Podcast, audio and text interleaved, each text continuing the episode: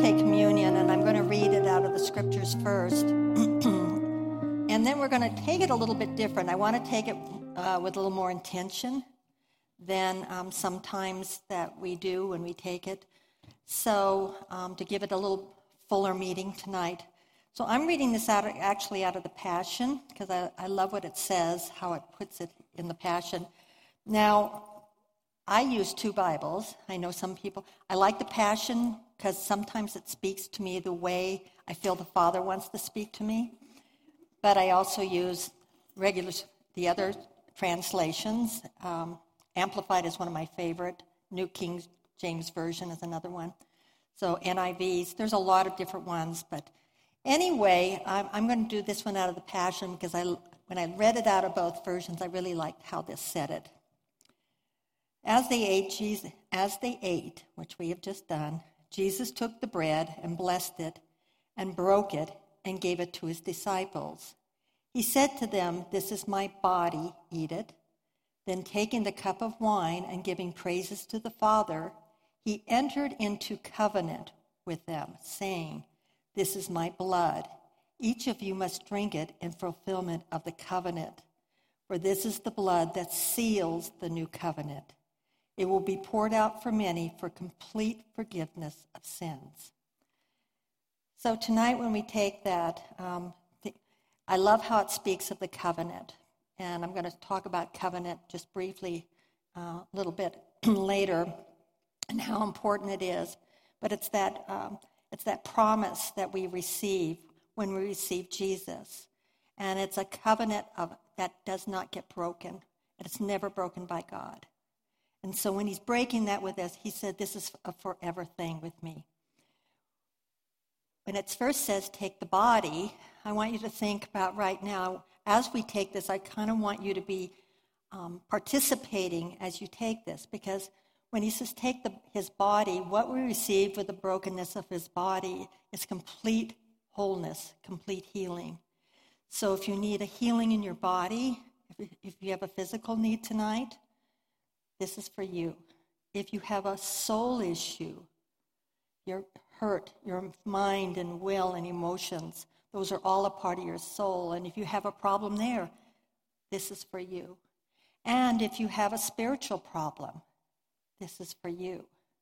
So as we take the bread tonight, whatever need you have, I want you to bring it to the Lord and lay it before Him and receive what He has for you tonight the fullness of who He has been for you, who He is for you, and who He will be for you. So, Jesus, He broke the bread, and he said, This is my body. Take this now in remembrance of me.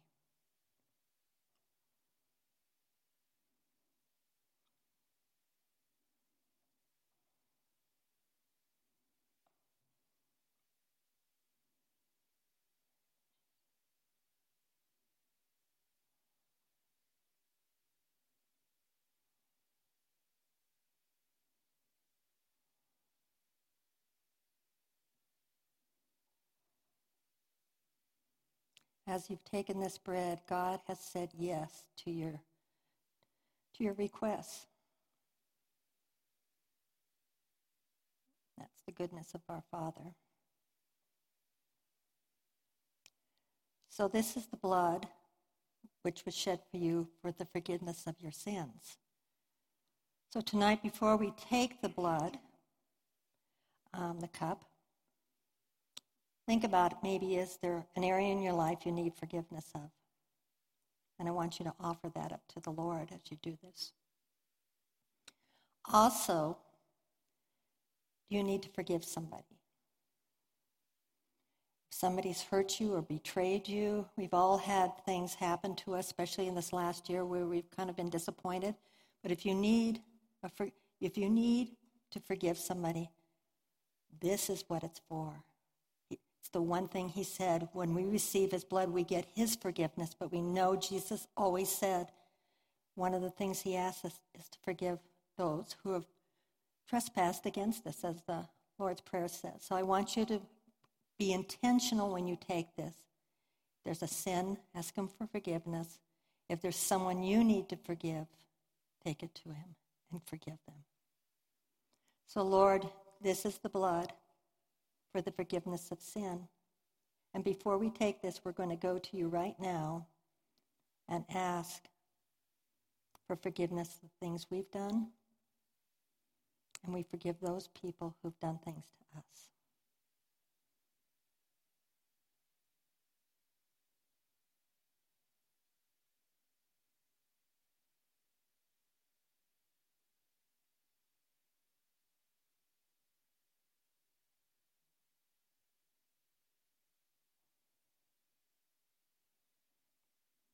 Before you take the blood, there's one more thing. Beni Johnson, who was um, the wife, deceased wife of, um, thinking Johnson. um, hmm? Bill Johnson, thank you. It just blanked me out. Um, wrote a book on uh, uh, the blood and the cake and the covenant of communion. And one of she, what she said, uh, and it really stuck with me, is that it is such a beautiful time to pray for others as you take communion. It's, it's an interactive time between you and the Lord. And what I've been doing lately is I take, when I take communion, I begin to lift up my family members, my lost family members, the member, members of my family that need prayer. You can pray for your nation. You can pray for your city. You can pray for your church. The Lord loves these prayers. And as you take the cup tonight, there's prayers that you have. If you want to lift them up for your family members or whatever you want to lift them up for, now would be the time to do it. So I'll give you a minute to think about those people, name them out loud. You can whisper them with, and um, and then let's and then we'll take the cup together because communion is not just this way; it's this way too.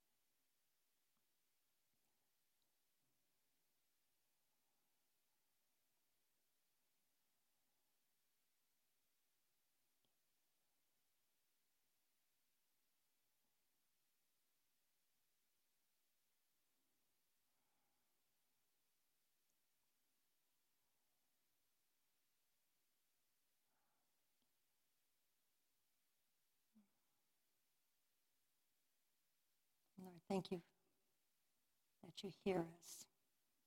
And you, you love these people even more than we do, Lord. And so we take the cup tonight and we honor you as, as we do, Lord. And we thank you for the blood of your forgiveness, making us whole, making us right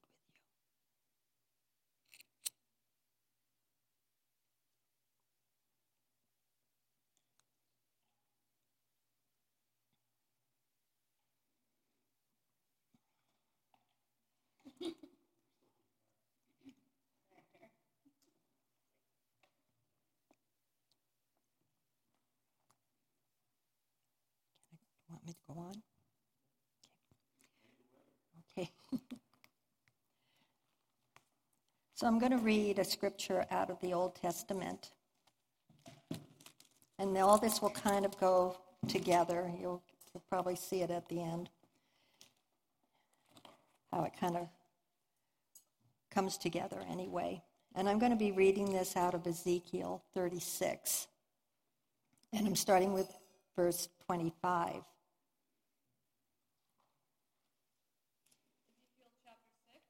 Uh, 36 in verse 25. And I'm going to take you, and we're going to read through 27, and I'll take it apart little bits at a time.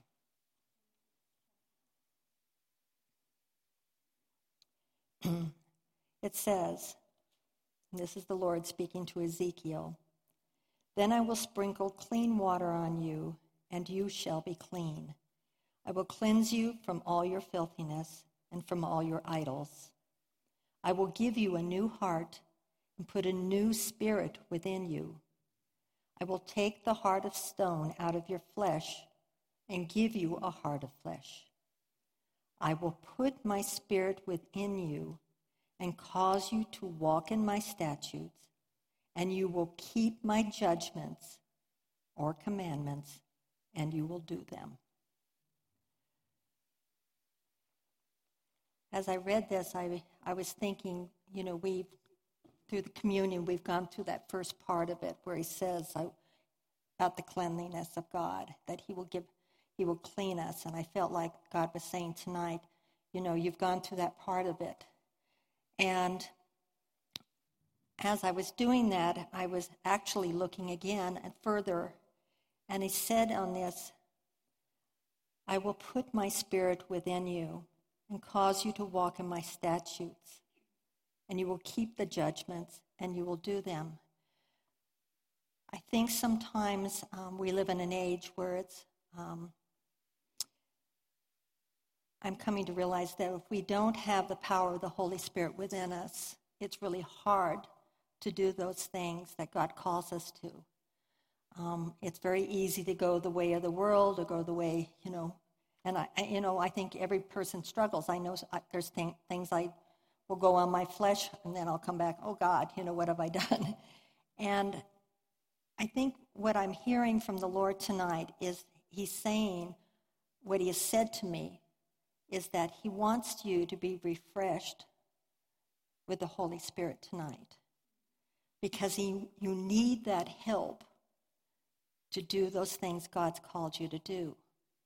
You need that help to walk in the ways that He has. And to do it in our own power does not work.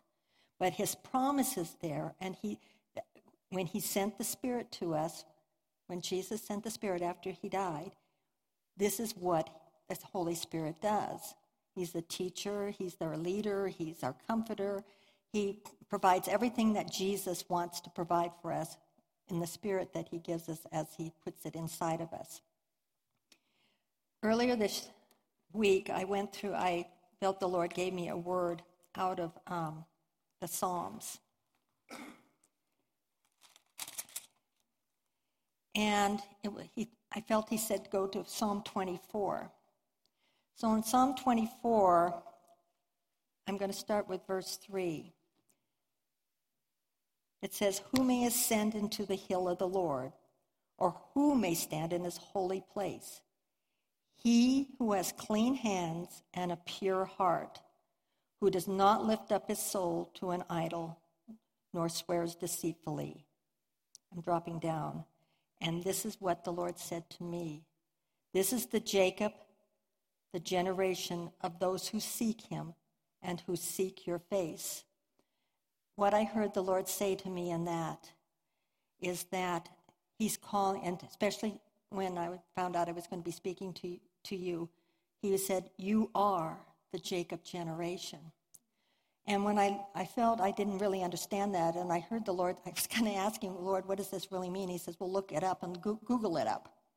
So I Googled it up, and actually, this was a prophetic word given last year, calling the generation a Jacob's generation, and it means those who will seek and see revival. Now we're hearing about revival, and we're hearing about all the good things that are coming up. So it, to me, I was just felt like this was such a word to give you that you are a Jacob generation. So why? Is it, so what does he say? How do you get to that Jacob generation? Again, clean hands and a pure heart. Same thing he's held in Ezekiel. He's going to cleanse them, and he's going to give them that heart of flesh, uh, clean hands, and a pure heart. So I thought, wow. And he kept showing me your age. He kept showing me you're, you're important. So when I prayed about it, um, I actually had a dream um, just the other night, and the Lord gave me this dream, and He said what it meant in the dream.